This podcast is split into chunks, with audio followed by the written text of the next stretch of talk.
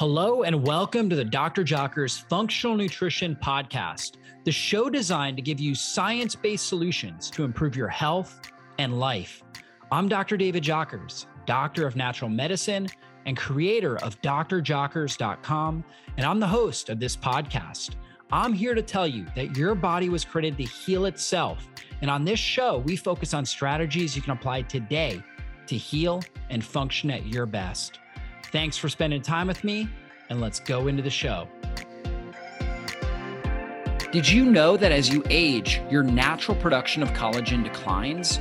This results in fine lines and wrinkles, joint pain, dark circles under your eyes, and more. You see, collagen is like the glue that holds your body together. And luckily, there's an easy way to feed your body additional collagen. It's bone broth.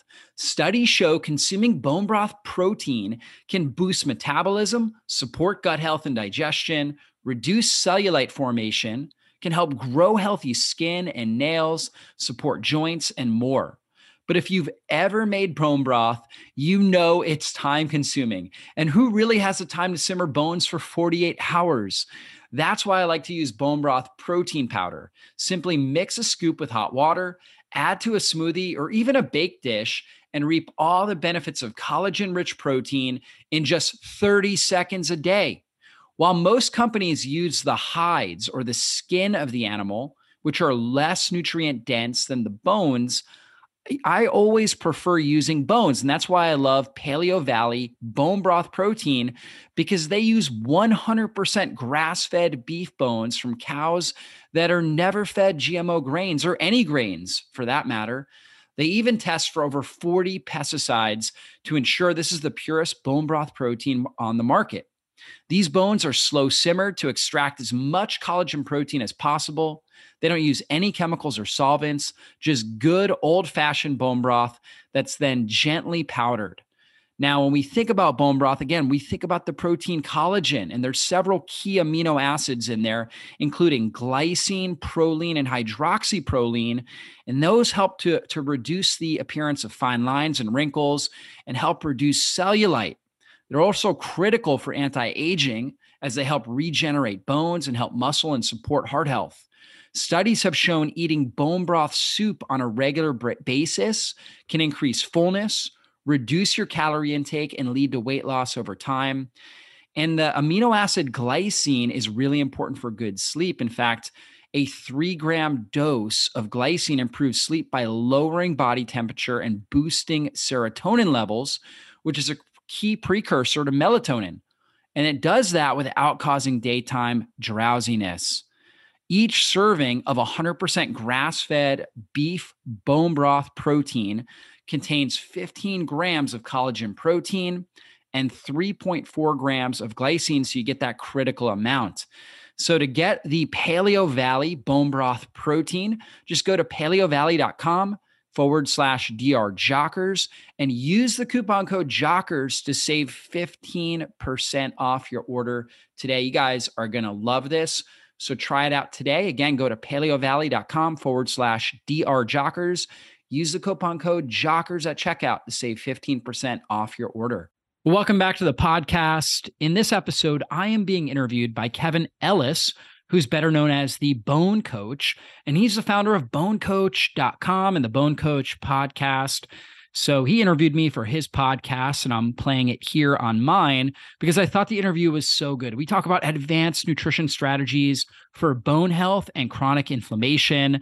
So, if you know anybody that perhaps has a family history of osteoporosis or osteopenia, osteomalacia, this kind of weakening state of the bones and then developing into osteoporosis, if you know anybody that has a family history of that, if, if you're dealing with that yourself, this is the interview for you. I tie in how chronic inflammation leads to bone loss and the best nutrition and lifestyle strategies to support good bone health. You guys are going to get so much out of this interview.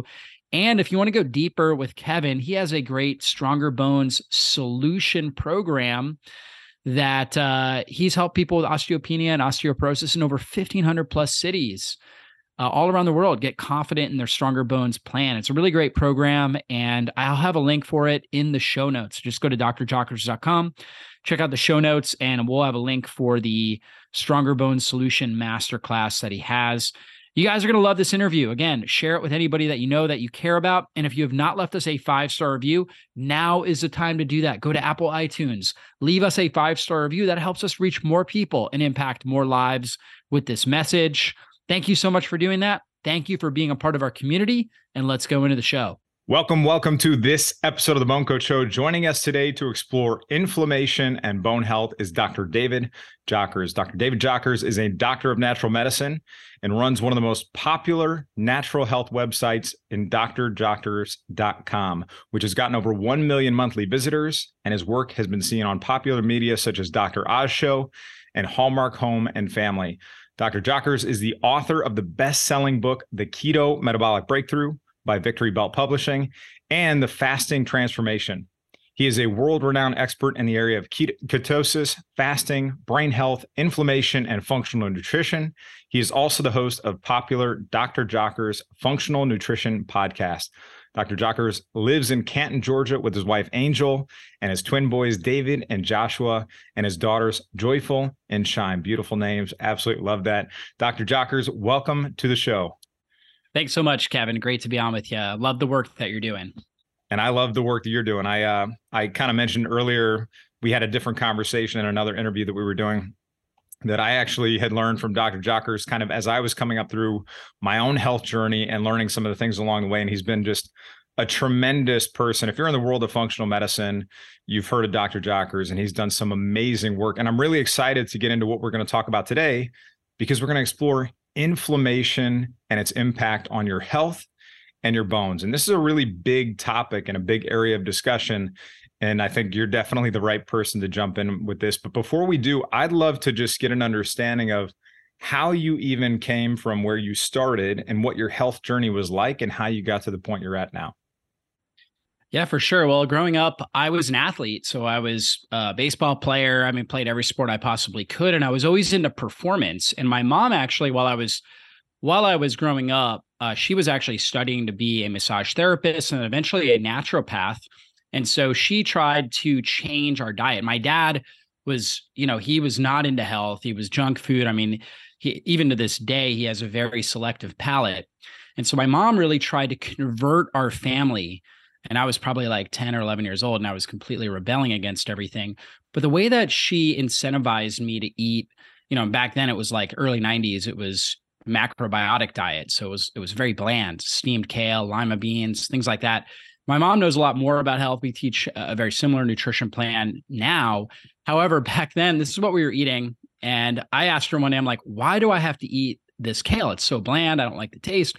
And she's like, well, you know what? It's going to help your skin. My brother had acne, my older brother. She's like, it's going to help your skin. It's going to help you have more energy. It's going to help you pr- play better. So you're going to be a better baseball player. You're going to be better at school, everything at, that you want to do. And and I was like, you know what, that makes sense. And so um, she told me, you know, if you're eating a lot of sugar, my brother used to eat chocolate bars and things like that all the time, processed chocolate bars. She's like, that's why he has the acne. And so I started putting this together, like, okay, what I eat actually makes a difference to my health. And so I started making nutrition changes. Now, back then I didn't know enough about my health. And uh, when I graduated high school, got into my early 20s, I became a personal trainer and I was eating six meals a day, 5,000 calories a day just to maintain my muscle mass. I've always been on the leaner side. I thought I needed to do this. All the bodybuilding magazines said I had to eat, you know, 5,000 calories and 500 grams of protein a day. And so that's what I was doing. And I ended up the Arnold Encyclopedia. The Arnold yeah. Encyclopedia. Yeah. Exactly. Men's health. That's what I was reading all the time, right? Getting my nutrition advice from that. And so, um, so when I ended up getting irritable bowel syndrome, and I went from actually 170 pounds, just full of muscle, 8% body fat, down to about 140 pounds. And I developed orthostatic hypotension where I went from sitting to standing. I would get really dizzy. I have to hold on to something and I was fatigued throughout the day, had brain fog, trouble sleeping, had all these different health challenges. And I started making changes in my diet. I started cutting out processed foods and uh, made a lot of different changes and it helped. And along that, along the way there, I met a chiropractor who said, you know, you should be, you should look at going into chiropractic college. And I was a personal trainer and I thought, I want to run community wide fitness programs. I want to help people improve their health with nutrition and lifestyle. And he's like, you should look into chiropractic. And so I started looking into that and I was like, well, this makes sense. The, the philosophy of chiropractic is that there's an innate intelligence that created your body from two cells and formed you into, you know, however many cells scientists say we have, 10 trillion cells or whatever it is and is is literally working in your body every single moment of every day to heal and regenerate the different cells, tissues, and organs, give you the greatest possible survival advantage. And I was like, wow, that makes sense. And it incorporates a holistic lifestyle focused around nutrition and exercise. I was like, that's me. So I signed up, go to chiropractic college, and uh, just the stress of, you know, just uh, the, the, the I was working all the way through. So early on, um, you know, it was an intense program. And early on, I developed, I, I, had another kind of recurrent bout with the irritable bowel and had a lot of different issues. And uh, that was along, that was basically when I found drmercola.com. This was back in uh, 2004, 2005. He ta- started talking about the no grain diet. And I also read a book called The Maker's Diet by a good friend of mine, Jordan Rubin. And uh, I started making those changes. And I actually was a vegetarian or, or a you know, uh, I would eat fish. So I was a lacto ovo pescatarian. Um, and I thought that was the healthiest diet for me. And so I started coming off grains, legumes, basically following a paleo style, lower carb template, um, grass fed animal product diet and completely transformed my health. I had my energy back, gained my muscle back. I just felt significantly better. In fact, I felt so good that, and I had a lot of 7 a.m. classes that I had to go to, and I would work out in the morning before my before my classes started. And I realized I just don't even have time to eat breakfast, and I wasn't hungry in the morning. And so I started intermittent fasting long before I ever heard the term.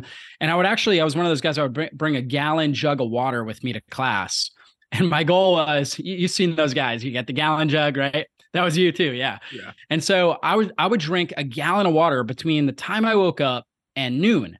And I and I had so much energy. My brain came alive. I actually went, I was actually at the top of my class in graduate school. I felt so good. And I was also feeling amazing in the gym. Like I was lifting more than I had ever lifted. I felt incredible as far as my my body's ability to adapt. And I would get hungry usually around two or three o'clock and I would eat a whole bunch of food between two or three and maybe let's say seven o'clock at night. And so I had this compressed eating window. And I had no idea about the health benefits of intermittent fasting and how it increases your human growth hormone, how it actually uh, stimulates autophagy, and my cells were able to heal and regenerate themselves from the inside out. I actually thought it was the water, and I was actually I was taking exercise physiology. I have a master's degree in exercise physiology as well, and I was like, you know what, the water must be opening up and optimizing the the kind of cross fibers, the, the sarcomeres in my muscles, the cross fiber power, um, the power component of the of the sarcomeres, and that must be why I feel so good. Um, and I'm sure the water was helpful. A lot of good benefits to drinking a lot of water. However, I later realized, about five years later, the scientific benefits of intermittent fasting, and so this sort of lifestyle completely transformed my life and my health and I got out of school in 2008, opened my clinic in 2009, just outside of Atlanta, and have just been passionately teaching people about natural health principles ever since then. I started my website roughly around 2012. I was writing articles for a lot of other websites before then and getting a lot of traction a lot of uh, a lot of people reaching out to me and wanting to do long distance consultations and things like that and so finally i eventually created my own website and uh, started youtube and all that kind of stuff back around 2012, 2013, and it eventually took on a life of its own. And um, you know, that's at this point, I ended up selling up selling my clinic in 2019. And uh, I've just been really focused on creating the world's best natural health content on a wide range of topics, really every single natural health topic. That's what our my team and I are, are we're focused on covering and and really providing the best uh, research based and easy to read and most thorough content on the internet. And uh, I really believe that we're succeeding in that. That's amazing. And I mean, I would I would agree with that because I've I've looked at everything you published out there or many, many things that you publish on your website. It's a great, amazing resource on your journey too. So that's drjockers.com. Uh, but thank you so much for sharing that. And yeah, I, I mean, I understand the journey of being the guy who thinks you just have to eat all the time and you know get in there to build as much muscle as you possibly can. And uh, it, it's so great to hear that you made these changes and then you started seeing dramatic changes in your health. And let's talk about inflammation. What is inflammation and how does that actually develop yeah. So inflammation is our body's natural response to any sort of injury. And it's really a protective mechanism because we know that throughout the history of mankind, more people have died from chronic systemic infections, right? Or actually, I shouldn't say chronic, but acute infections that have got in through typically flesh wounds. Meaning, you know, if somebody was out, like our, our ancestors before we really had good first aid, you know, they would be out working, hunting, or something like that um, harvesting and they would get a flesh wound, right? So they would get a big cut in their leg, their arm, whatever it was, and bacteria would get in there because we didn't really have good technology to sterilize it and it would spread throughout the body and and and kill them. And, and this is the most common reason why people would die, even in wars and things like that. Most people didn't actually die from the wound, from the actual, like if they were stabbed or shot or whatever it was. Typically, they were actually dying from the infection that occurred because of the flesh wound. And so our body is hardwired for survival. And so because we were, you know, there's all these different bacteria and microorganisms, their job is to break down decaying matter. And that's what they do when they get inside of our system. Our body has to have a defense against that. And so we created this immune response we call inflammation. And inflammation's job is to prevent against these infectious microbes from getting in and just going going crazy, going wild and culturing all over and getting into our vital organs like our brain and causing meningitis, our lungs and causing pneumonia, um, and helping stop them in their tracks and allow us to survive that insult and then go on, recover, heal, and really be able to function the way that we're supposed to, so we can reproduce, so we can, um, you know, live the best life possible. Now, the issue in our society is we're not getting so many flesh wounds However, our gut itself, our, our intestinal lining, is only, particularly in our small intestine, our large intestine is a little bit thicker, but in our small intestine, it's this tube that's only one cell wall. So when we think about our skin, we've got like, I think it's somewhere around seven to 12 layers, depending on what part of uh, your, your, your skin you're looking at, that protects the outside environment. So microbes, different uh, you know environmental compounds like pollen things like that from getting into our body into our bloodstream through our skin. Whereas in our small intestine where we get a vast amount of nutrient absorption we only have one a one cell wall lining and that's because our ancestors faced more times where food was scarce than when food was plenty. If our ancestors had tons of food all the time we probably would have five, six, seven layers, kind of like our skin in our small intestine because nutrient absorption wouldn't be as important as preventing against endotoxins or bacterial toxins from getting into the bloodstream. So we would have prioritized that. But because we face so many times of food scarcity, and obviously we need nutrients in order to create new cells, in order to heal, in order to, to run all of our physiological processes to survive, it's only one cell. The benefit there is we get easy nutrient absorption uh, as long as we're breaking down the food the food compounds into small enough uh, small enough molecules to seep in there and uh, usable molecules for our cells. However, the downside is it's very easy for environmental toxins as well as bacteria and bacterial toxins, the outer cell walls of different bacteria or fungus or parasites to get into uh, our bloodstream where they drive up inflammation. When our bloodstream or when when our body senses that we have higher amounts of microbes, whether it's you know live bacteria, live fungus, live parasites, um, or fragments of them, we call those endotoxins, or you know in a sense poop from these microbes, which again we label into this category of endotoxins when that's elevated, when it goes beyond a certain threshold in our bloodstream, our body starts to panic. It says, oh my gosh, we could be at risk of dying uh, from an acute infection, dying quickly, dying tonight from this infection. So we need to drive up defenses. We need to get our military ready. I know you were a Marine, right? It's like, hey, you know, now we're we're activating the national guard here, right? We we need all defenses on guard, and we drive up this inflammatory process. And the goal there is to get whatever the pathogen uh, that we're we're facing under control, so we can survive. The issue is as long as we're eating and we've got this kind of tear in our gut, we call this leaky gut or intestinal permeability, we've got this damage in our gut, we're constantly pouring out more and more of these endotoxins, bacterial debris, uh, undigested food particles into the bloodstream, and we're constantly turning up inflammation. And then we get into this, this state of chronic systemic inflammation. And over time, that wears down all the different tissues and organ systems in our body and creates major problems. And so, leaky gut is a major factor. There are other components too, having too much fat tissue, for example. Fat tissue itself, particularly a type of fat called visceral fat, um, releases this is the type of fat that, actually surrounds our organs, not the type of fat that kind of provides more cushioning and um, thermal support, right? So we have that that's kind of right under our skin. We call it subcutaneous fat. The visceral fat's what surrounds our organs. This is the really unhealthy fat that actually releases uh, um, inflammatory compounds, cytokines. So we're actually uh, pouring out more inflammatory producing molecules when we have this extra fat.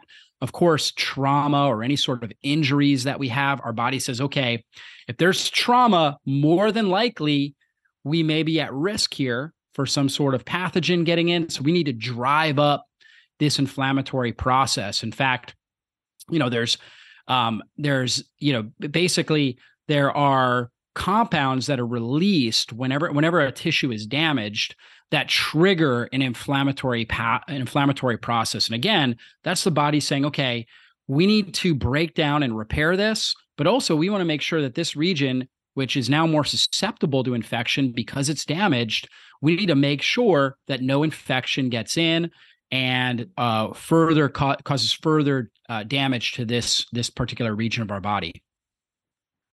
And what, like, how is somebody going to know that they're actually they ha- actually have inflammation taking place in their body right now? What are the signs, the symptoms, and then are there blood tests or other types of tests that we can objectively look at and say, okay, inflammation is present, we need to address it.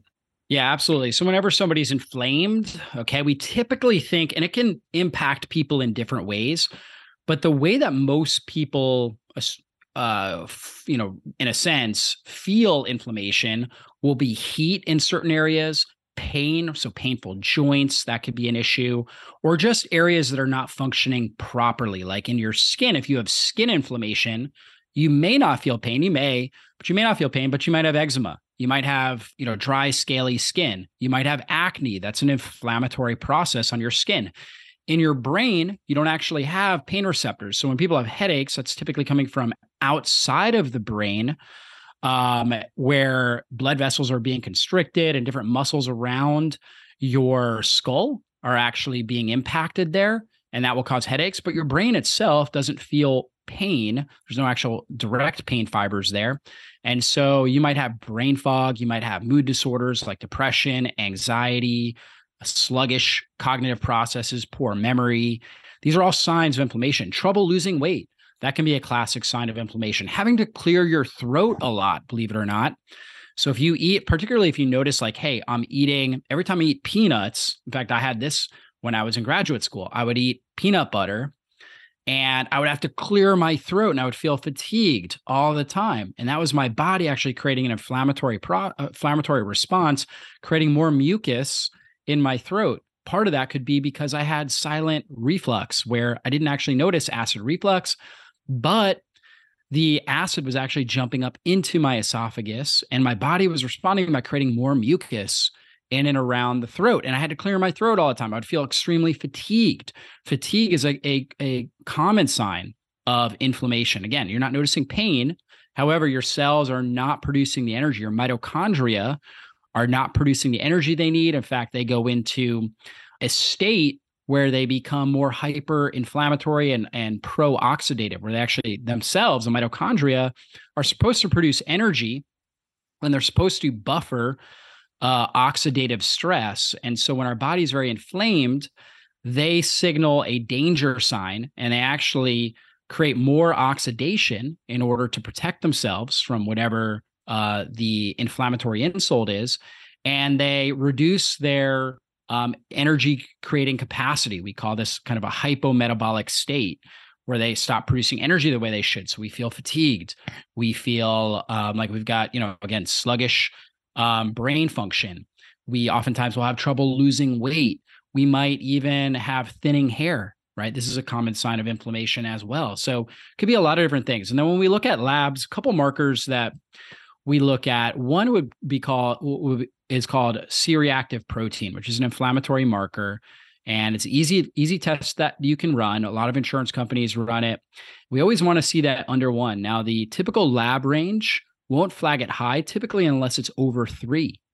However if anything over one is a sign of pretty high level inflammation. In fact hscrp high sensitivity c-reactive protein is not even like a really good marker honestly, for inflammation. It's a marker. If it is elevated, we know that you have very high inflammation. I'll see this high on a lot of people. And we know that anything over two, actually, especially if that stays elevated for a period of time, dramatically increases your risk of heart disease, cancer, neurodegenerative conditions, osteoporosis, which I know obviously you're an expert in, um, different uh, autoimmune conditions, diabetes. And so that's definitely a marker you want to get run and be able to look at that on a regular basis. Also, another great marker is ESR, or erythro- erythrocyte sedimentation rate. And this is kind of looking at are the blood cells sticking together or are they moving kind of smoothly through your bloodstream? And so when red blood cells stick together, they're not able to basically get oxygen to their their their oxygen li- delivery to cells is reduced. And when the oxygen delivery to your cells reduced, that's when your mitochondria says, okay, there's a problem here and goes back into that hypometabolic pro-oxidative state. So it's really important that we have good functioning red blood cells, good oxygen carrying capacity, and good oxygen extraction at the cellular level. So ESR is one way we can look at that. And so if the red blood cells are clumping and dropping in a in a tube fast, quickly, like faster than 10 millimeters per hour, that's a sign that uh, we have a lot of clumping going on. And the actual negative charge of the red blood cells is reduced. So normally they have kind of this repulsive charge, this negative charge on the outside, and that can be reduced. And there can be, uh, for example, antibodies that actually bind to the red blood cells and create more of a positive charge. And now we start to get more clumping. A lot of people with autoimmune conditions, you'll see higher ESR levels. Um, you know, people with just any sort of chronic inflammatory state can have higher ESR levels. So we'll look at that as well. Another key marker is your fasting insulin. Okay. And I know we're going to talk more about blood sugar, but insulin is this hormone that's really key for getting glucose, which is blood sugar, as well as nutrients into your cell. But the key is you need to have good sensitivity to insulin. Your cells can actually start to reduce their level of sensitivity. We call that insulin resistance. And that can be a major problem. And that happens and is very much correlated with inflammation. And so we like to see your um, your your fasting insulin. So you should be fasting overnight, getting your blood work done in the morning. So you're fasted, let's say 12 or 14 hours. You go in, it should be under six. Okay. And if it's up over that, that's a sign that your body's producing too much insulin. That can be a factor when it comes to inflammation. Also, another marker that we look at is serum ferritin. Ferritin is a storage form of iron. And normally, you know, you need to have some of that. That's a storage form. What happens is a lot of bacteria, parasites, they use iron, even uh, cancer cells will use iron as kind of like a um like a fertilizer to help them grow and reproduce, right? And and cancer cells, obviously, they're fast dividing cells. They use a lot of this iron. And so when our body, when when our innate intelligence says, okay, we have high pathogen load in our system, or we have a high amount of abnormal cells that are growing rapidly, it will start to store more iron and put less iron into the actual serum uh, to be utilized. And we'll start to see this ferritin going up. And so we start to see ferritin up over, let's say, 150. That's a sign we have inflammation going on in our system. We can also have conditions of iron overload as well, where ha- where all of our iron markers are high, and that's a that's a condition called hemochromatosis. And we know that high iron itself is pro-oxidative. So we need a certain amount of iron. That's what actually produces the hemoglobin that's in the red blood cells that brings oxygen to the cell. We talked about how important that is. However, if we have too much iron, we actually create more oxidative stress. And oxidative stress is kind of a precursor to inflammation. When there's high amounts of oxidative stress, it drives up all of our inflammatory pathways and ampl- amplifies inflammation in our system. So, high iron levels actually can be a major factor here as well. So, those are three markers. There's a number of other markers that can be looked at, but that's a great place to start um, actually more than three markers. I mentioned C-reactive protein, ESR, fasting insulin. Also mentioned the serum ferritin as well. And these are these are not tests that you know you can't go to your doctor and get them ordered and get them covered by insurance. These are everyday tests. They're they're accessible. You can go get these and you can understand kind of where you're at. Hey, I just wanted to interrupt this podcast to tell you about MyCell liposomal glutathione. This is an amazing product because our modern world is toxic. No matter how health conscious you try to be, the truth is that every single day, you and I are being bombarded by harmful toxins and stressors, things like EMF, 5G, heavy metals, chemicals, processed foods, and the like. And when left to roam free, these toxins take on the form of something called free radicals. Free radicals promote an unhealthy inflammatory response and contribute to oxidative damage on the cellular level. This is kind of like the browning of an apple. This is happening inside of our bodies at all times, and it's potentially leading to premature aging, a lower quality of life, and a range of health problems. But the good news is that we can fight back with antioxidants, and they are crucial in combating free radicals and keeping you on track. And one of the most powerful antioxidants known to man is glutathione. You see, glutathione fights free radicals and molecules that cause cellular damage while repairing the DNA and flushing out toxins. The only thing about glutathione is that not all supplements are created equal. You want a kind of glutathione that has optimal absorption capacity. And that is why I love the Purality Health MyCell liposomal technology, which delivers the nutrients into your bloodstream and it's proven to be 800% more efficient than other forms of glutathione. And even better, this is backed by a 180 day money back guarantee. And today we have a 30% off coupon for you. Just visit puralityhealth.com and use the coupon DRJ to access 30% off today. That's Purality Health. That's P U R A L I T Y H E A L T H dot com and use the coupon code Dr. J to access 30% off today. You did mention blood sugar. Let's talk about maybe healthy blood sugar levels. What do those look like? Yeah, for sure. Blood sugar is so important. I, I, talked about how those red blood cells will clump. When we have elevated blood sugar, the sugar molecules themselves will actually bind to proteins in our bloodstream and create something called an advanced glycation end product or an AGE. These AGEs, I mean, what do you think that does to it to us? It accelerates the aging process they create rampant amounts of oxidative stress. And again, oxidative stress, as that goes up, that turns on all the inflammatory pathways in our immune system. And so we have to keep our blood sugar in this kind of delicate balance where it doesn't get too high, doesn't get too low. If it gets too low, now we don't get enough uh, glucose or energy into our brain. And then our, our brain cells, our neurons will become hypometabolic, meaning that they don't have enough energy to run. And so they start to shut down energy production. Many of them will actually die, and then they release a whole bunch of uh, cytotoxic chemicals that actually damage other tissue, other brain cells, other neurons around them. we get this neuroexcitotoxicity. So hypoglycemia, where we have low blood sugar, very problematic. We probably all experience this at least once in our life, where we get really hangry, we get irritable and hangry at the same time. Maybe we have tremendous cravings. We have this massive like desire we have to eat right now. Um, and you know that's that's what happens when we have hypoglycemia. That's a big problem in our society today. More people have hyperglycemia where they have too high blood sugar. So they're creating those advanced glycation end products.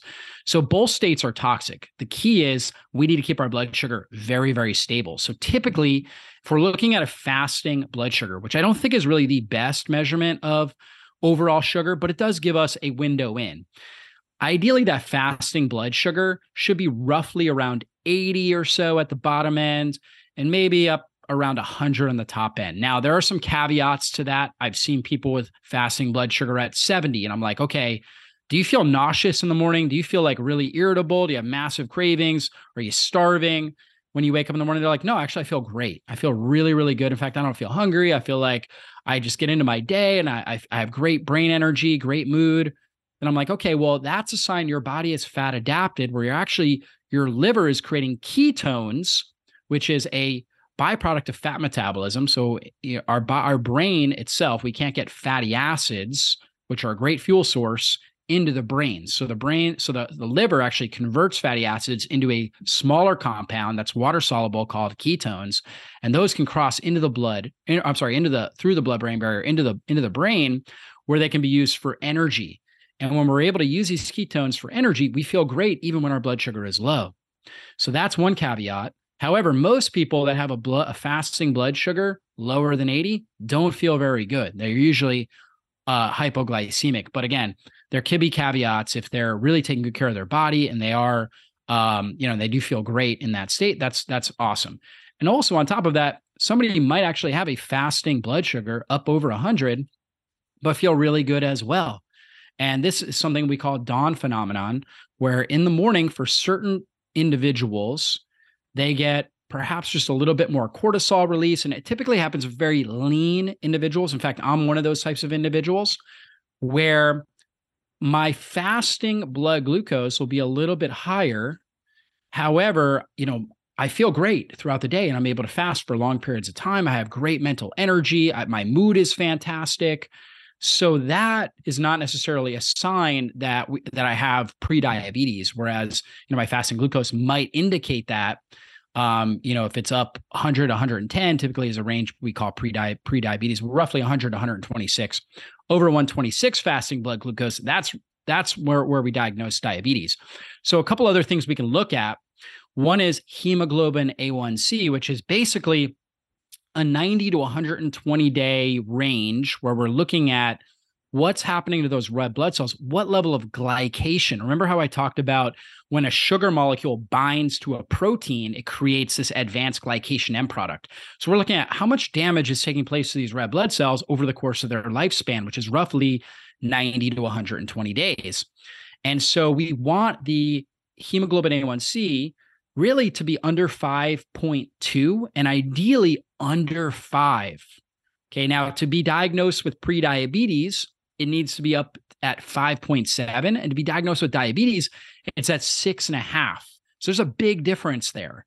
So when I'm looking at that, I'm looking at, okay, how well is this person maintaining a stable blood sugar throughout the course of the day on a day by day basis rather than just one measurement at one time in the morning. And that's super critical to look at. And then also, it also tells me how good are they at, at actually getting rid of damaged glycated blood cells. When somebody's more inflamed, their liver gets more sluggish and they're not as good at metabolizing damaged red blood cells. And so they end up with more of them in their bloodstream, which results in a higher hemoglobin A1C. And obviously, that's a sign that we're not getting enough oxygen delivery to the cells. So our mitochondria, again, are going to go back into that hypometabolic pro-oxidative state and it's going to turn up all the inflammatory pathways so we can look at that and there's also continuous blood glucose measurements now looking at fasting blood glucose hemoglobin a1c and then i also mentioned the fasting insulin those are all great tests when you go in for your blood work tell your doctor you want all three of those all three of them. Okay. If your blood glucose is, let's say, 105, but your fasting insulin is three, that's fine. It's actually real. It's it, you're you're doing great. You're you're you're insulin sensitive, and that's just what we call the dawn phenomenon. Particularly if your hemoglobin A1C is also five percent or less. However, if you're seeing all of those out of balance, if you're uh, fasting blood sugar, you know, and for some people, their fasting blood sugar is good, but their insulin is 12 and their hemoglobin A1C is, let's say, 5.6, right?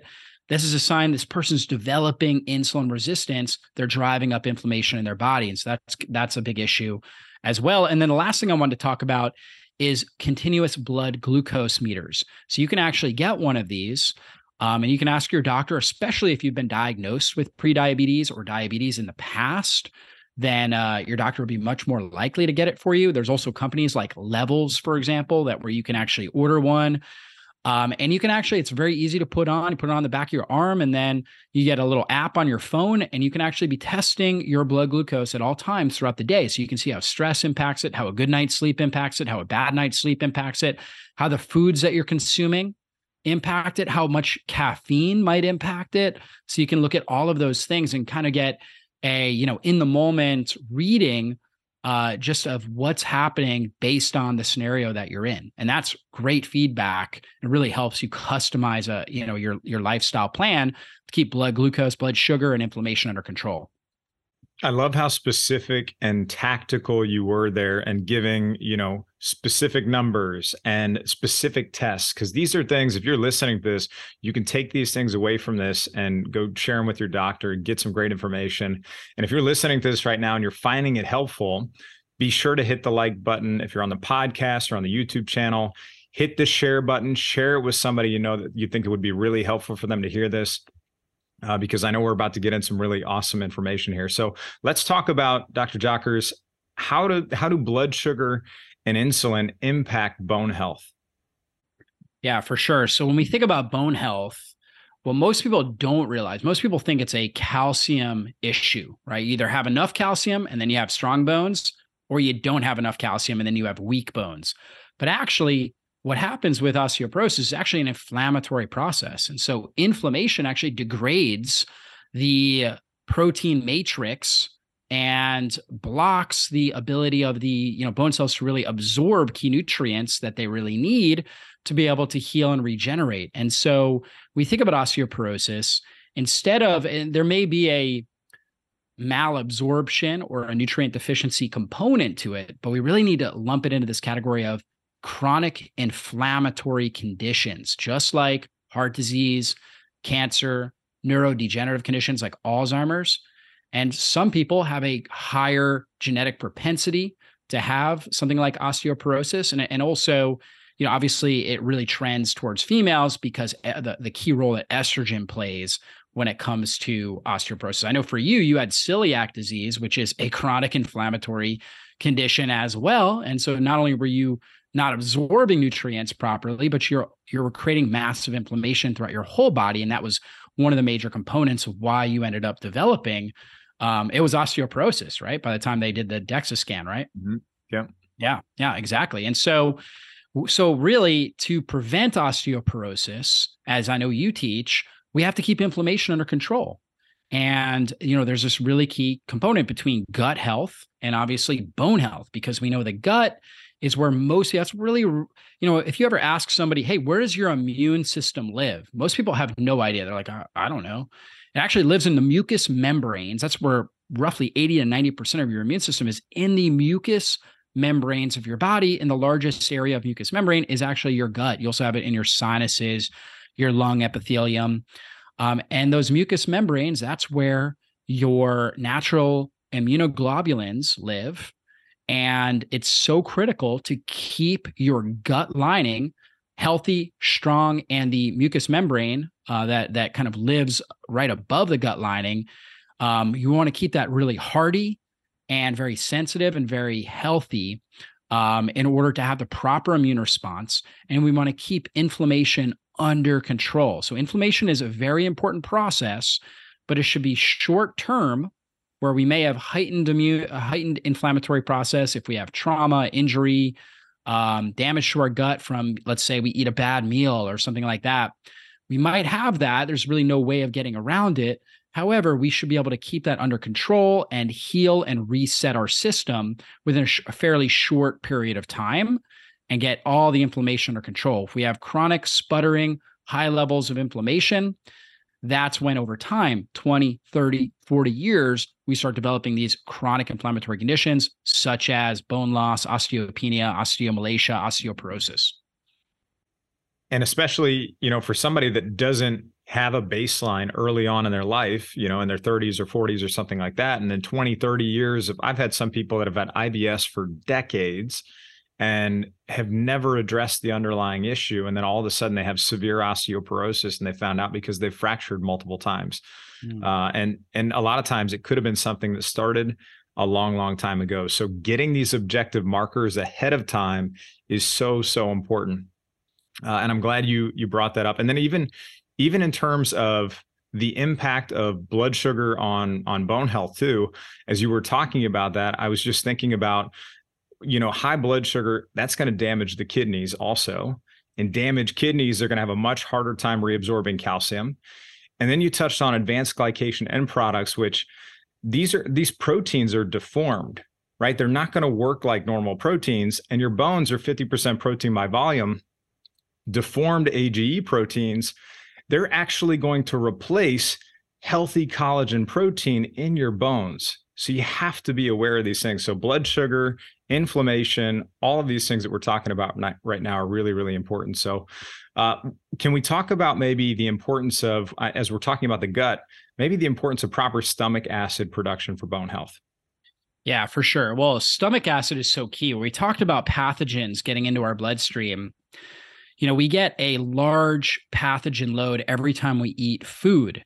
So even if it's well cooked, you know, we think it's kind of fully sterile you know the moment it's exposed to air we're getting pathogens on and, and high, high, amounts of bacteria and different microbes on that food some very good for us some not so good for us we consume that food and our stomach acid it, its first job is to actually sterilize the food that's coming in and at rest when we're just sitting here at rest between meals the ph of our stomach should roughly be, be between around 3 to 3.5 now that's actually very acidic Okay. At, you know, if you look at water, water is neutral, it's roughly 7.0. And there's actually a really big difference in the pH level of something that's three to 3.5 versus seven. And as we eat food, particularly large proteins, like let's say a steak, we actually need to bring that stomach acid from that range of 3 to 3.5 down to roughly 1.5 to 2.2 in order to really metabolize, sterilize that food, break that protein down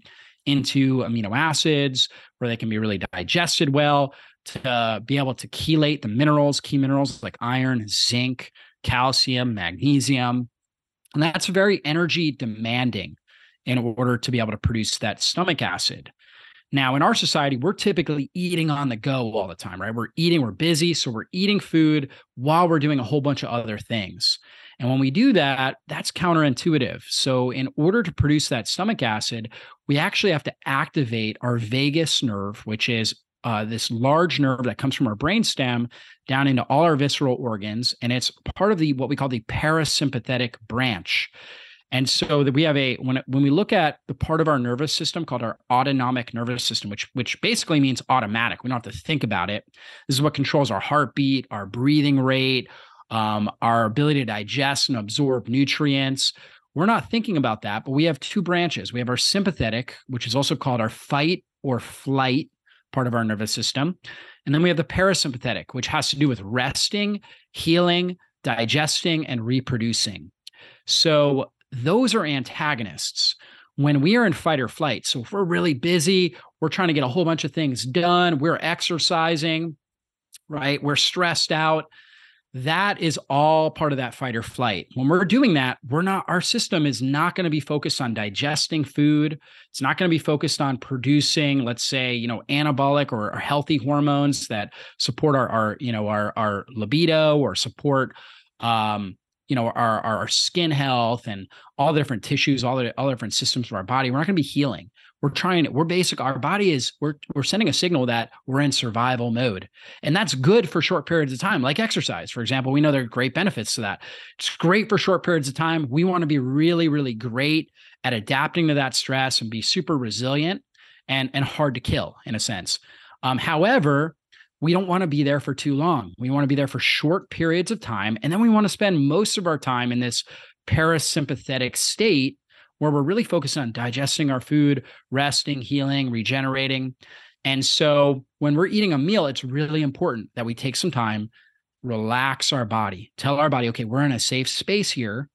And when we do that, we start to activate that parasympathetic nerve. We're able to produce the digestive juices necessary to metabolize our meals stomach acid, bile, pancreatic enzymes. And again, stomach acid, first thing it does is it sterilizes. When we get the pH down, kills off a whole bunch of those pathogens that would drive up inflammation in our body. Second thing it does, breaks down proteins. Third thing, it helps to activate the absorption of vitamin B12 as well as key minerals like iron, zinc, calcium, magnesium that are so critical for our body. On top of that, it, when our stomach acid gets low enough where it needs to be, it activates the opening of our pyloric sphincter, which then allows food to move into the small intestine and it activates receptors in the in the front part of the proximal part of the small intestine that trigger the release of bile.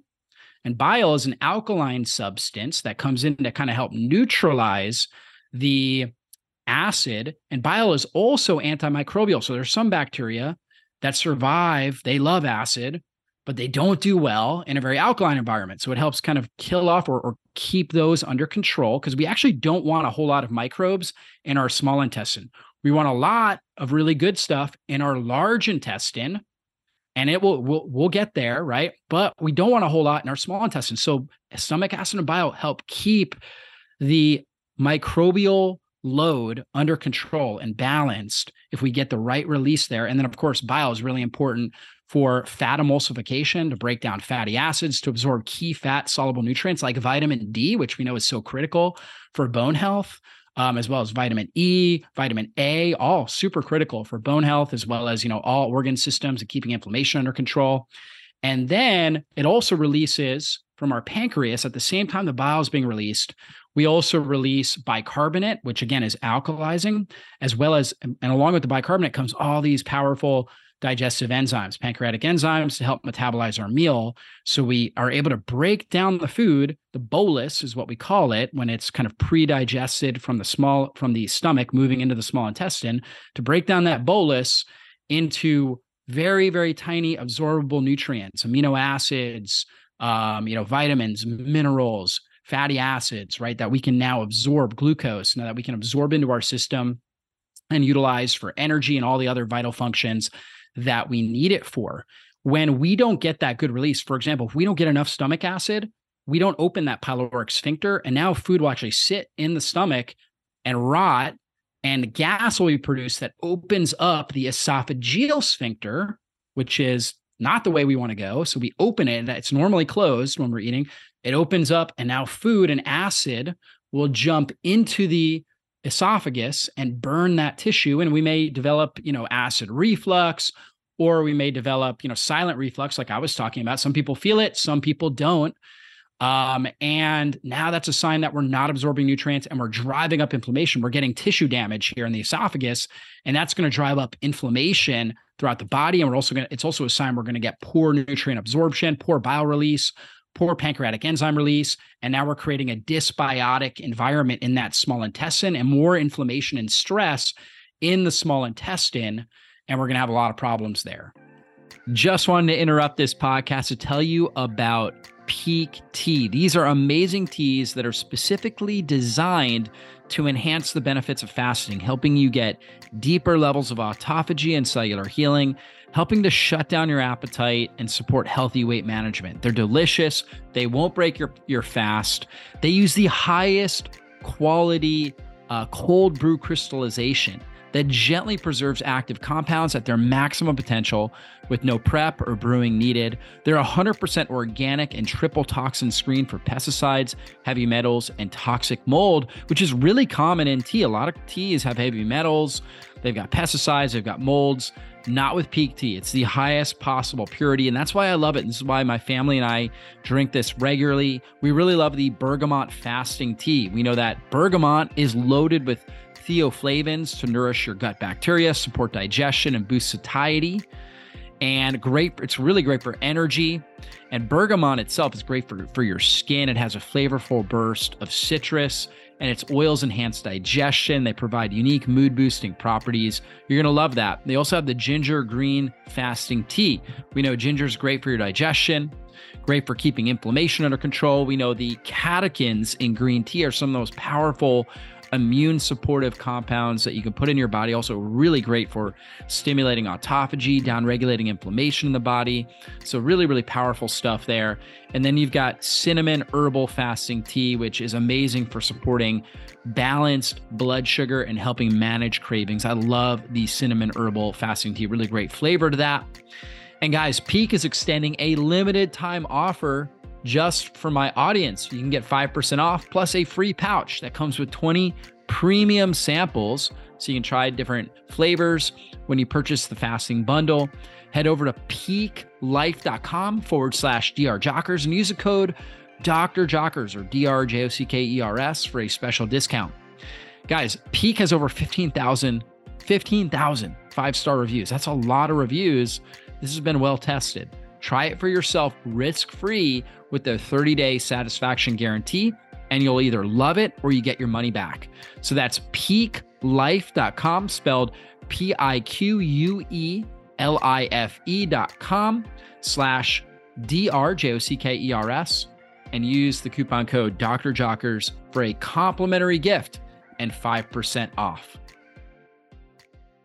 And what most people do in that situation where you just talked about that we've got too much too little stomach acid that then creates the reflux. What do most people do in that situation? They do PPIs, right? Yep. Tums and they think they have too much acid, but they actually have too little. Exactly. So that's we, we need to address the underlying root cause issue. And as you were going through that and talking talking about the digestive system and all these enzymes and fluids and things like that that we produce, our body is designed to help support uh, the the functions that we need it to to be our best healthiest selves. So can we maybe talk about just a few uh, what are some foods that you like to incorporate into a plan maybe that support healthy blood sugar levels that are that are anti-inflammatory that are maybe supportive of bone health too for sure. Well, you want to focus on a blood sugar stabilizing nutrition plan. So, I'm a huge advocate of getting good quality proteins. That's really what you want to prioritize first. And I recommend getting roughly about 30 to 40 or more grams of protein in each meal, depending on your body size and your activity level. So if you're, you know, lifting heavy weights, uh, particularly if you're a male and you're lifting heavy weights, you might need more than 40 grams of protein in a meal. If you're a female and you're you're trying to stay active, but you, you know, in general, you're a lower uh, you know, muscle mass type individual, 30 to 40 grams is fantastic. That's going to create satiety so you're not going to feel hungry. You're not going to have the cravings. It's going to help stabilize your blood sugar and it's going to provide the key amino acids that your body needs.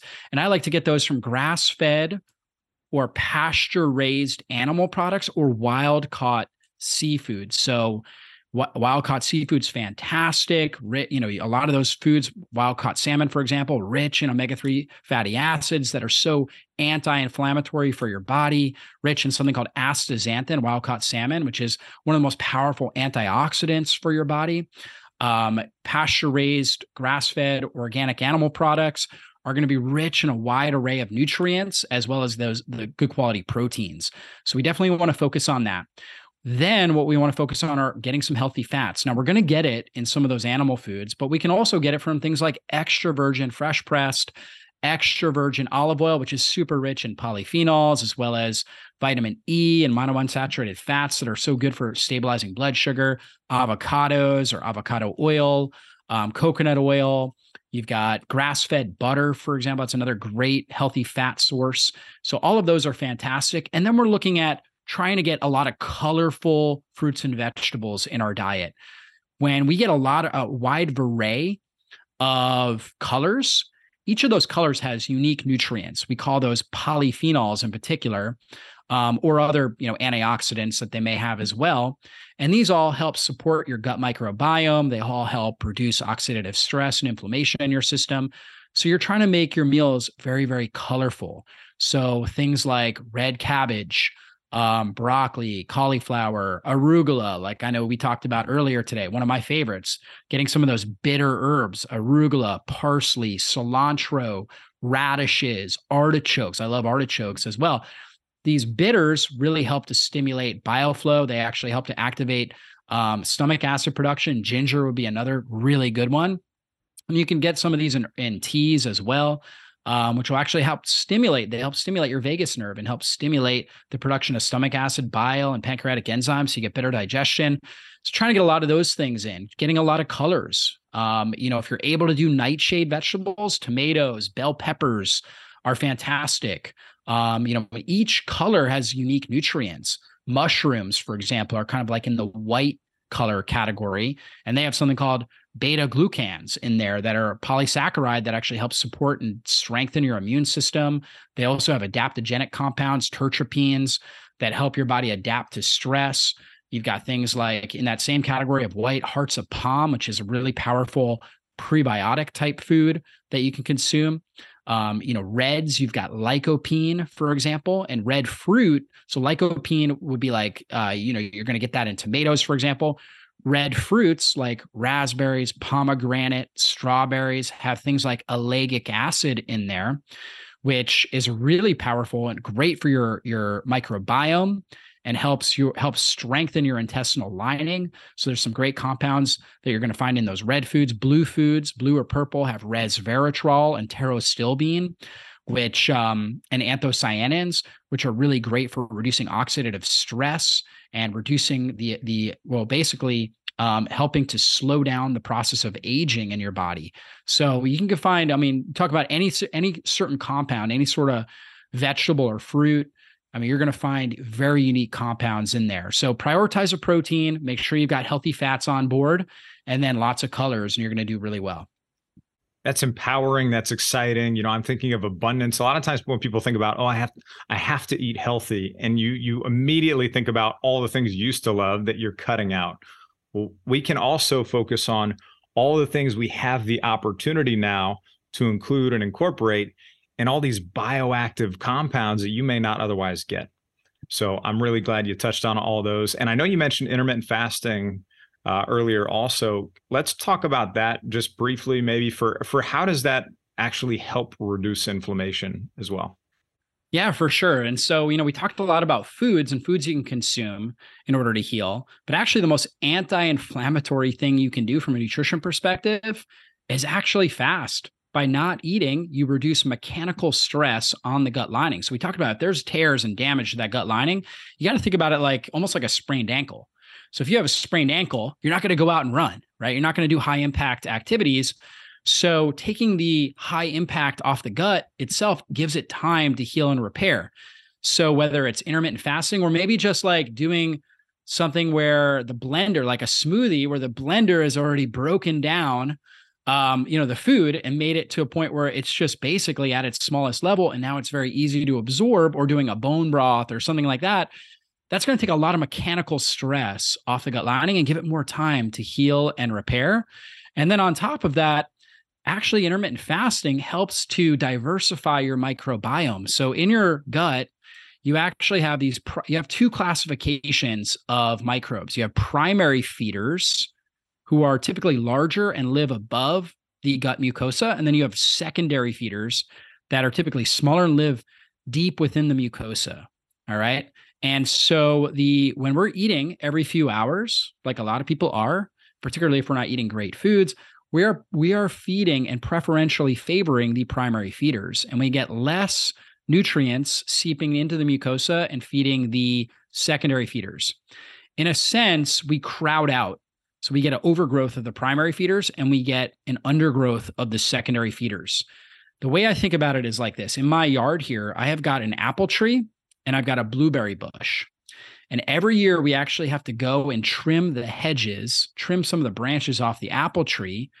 Otherwise, it grows really abundantly and it oh and it actually crowds out it actually uh, covers and has too much shade for the blueberry bush and then we don't get blueberries so we actually have to trim or break down some of that apple tree and limit the amount of apples that we get in order to get blueberries well, this is kind of what intermittent fasting does and how it shapes the microbiome is that it actually trims down the amount of primary feeders, which allows for more nutrient sites and just more space for the secondary feeders to be able to develop. And one of the key secondary feeders is something called Akkermansia mucinophilia. Mucinophilia means mucus loving.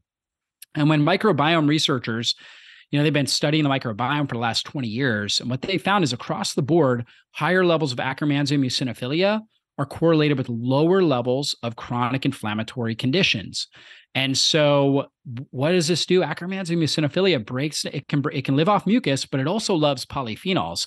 So when we are giving ourselves time between meals or intermittent fasting, condensing our eating window. Let's say we're eating in instead of a 12 hour window, maybe we're eating in a eight hour eating window. So we're eating between 10 a.m. and 6 p.m. or something like that. It gives it time for the primary feeders to kind of die down a little bit. And now the secondary feeders are able to get a lot of these polyphenols, which they love. And so when we eat the polyphenols, we it, they break them down and they actually create something called urolithins particularly urolithin A. Urolithin A then gets into the intestinal cells and stimulates something called mitophagy, which is this breakdown of damaged mitochondria in the intestinal lining. And then it stimulates the production of new healthy mitochondria and we and mitochondrial biogenesis, where the intestinal cells now have young, very stress resilient mitochondria and more of them than they would have if we hadn't done this. And you know, in a sense, the resiliency of a cell is is going to be dependent upon how well functioning the mitochondria are and how many, the, the overall number and the function of these mitochondria. And we want our intestinal lining cells, our enterocytes, and we want all the cells of our body, but in particular the enterocytes, to be as stress resilient as possible. And that's what happens when we are doing this sort of intermittent fasting we give our body that period of time, that time to heal. We also trigger and stimulate autophagy, which is, again, this process of breaking down old damaged cells. So we talk about bone, right? When there's old damaged, you know, bone cells, right? We're breaking those down and we're turning, we're taking the raw materials, recycling them and creating new healthy bone tissue, new healthy collagen tissue in our bone so we have a stronger bone matrix. So this is the process of intermittent fasting actually tells our body, okay, now it's time to heal and repair and we're able to get this process. And so I, I, look at intermittent fasting as kind of a core component, a lifestyle component, depending on the individual, depending on their activity level, depending on their body size, um, you know, and, and their and their blood sugar and insulin sensitivity is going to really that's and their schedule that's going to really dictate what sort of intermittent fasting schedule that that they're going to run. But typically i'm recommending people eat their meals in a 10 hour window at the very least right? So 10 hours during the day. So you fast 14 hours overnight. So let's say you finish your last meal at 8 at 8 p.m you don't eat again until 14 hours later which is roughly 10 a.m right? So during that period of time drinking water um, non-caloric beverages that's fine you know herbal teas things like that even black coffee can be fine for most people. Um, but you're not consuming calories and then you consume your calories in a 10 hour eating window and then depending on your you know how you feel with that you might tighten that window up eight hours or six hours. And you may not do that every day. You may just do 10 hours most of the time and then you know a few days a week you might do an eight or six hour window. And then if you're able to and this is a great test of your metabolic flexibility and your ability to burn fat is one day a week, do roughly a 20 to 24 hour fast where you're more or less like eating one meal one day a week. Okay. And when you're able to do that, that's going to trigger deep levels of autophagy in your system and deep levels of fat burning and, and cleansing. And you're going to get even greater anti aging benefits when you're able to do that. Now, the key there is you got to make sure you're consuming the protein, like we talked about, the nutrients when you are eating. So you don't want to undereat when you are eating. However, you just eat less often. And when you do that, that's when you're going to get these great benefits, these great inflammation reducing benefits, and uh, deep cellular healing benefits that come with intermittent fasting. This has been a fascinating episode. I know we're we're at our time here, and uh, I've really really enjoyed this one. And I want to thank you again so much for your time. Where where can people find you, Doctor Jockers? For sure. Well, drjockers.com, also my podcast, the fun- the Dr. Jockers Functional Nutrition Podcast, and uh, if you go there, you're going to find Kevin's interview, uh, which should be coming out here soon. And uh, we went on a deep dive into bone health, and uh, he was a great guest. But check out my my my podcast website, drjockers.com, social media, YouTube. I'm I'm all over there, and I also have an inflammation crushing smoothie guide uh, with some of my favorite smoothies that you guys can get as well. So we can put that in the show notes too. Awesome. Sounds good. That's perfect. And uh, I'm I'm really glad we had this episode. It's been great having you on here. And remember, for everybody listening to, You can always find Bone Coach, all the different social channels Facebook, YouTube, Pinterest, TikTok at Bone Coach. And then you can find us on Instagram at Bone Coach Kevin and uh, all your favorite uh, podcast channels plus the bone for the bone coach podcast and the last thing i would say is you can always find that free stronger bones masterclass in the show notes below all the show notes that we mentioned here today you can find over at bonecoach.com forward slash dr jockers osteoporosis bone health. I want to thank you again so much for your time. We'll see you in the next episode well, that's all for this show. And I want to thank you again for spending your valuable time with me today. And if there was something you heard in this interview that you have questions on or you want to dive into deeper, then drjockers.com is the best place to go. If you enjoyed this episode, please consider taking just a quick moment and giving us a great review. Your reviews help us influence more people and transform more lives. And if you took something valuable away from this episode, then please share it with someone in your life you know it can help. We'll see you soon on a future podcast. Be blessed, everybody.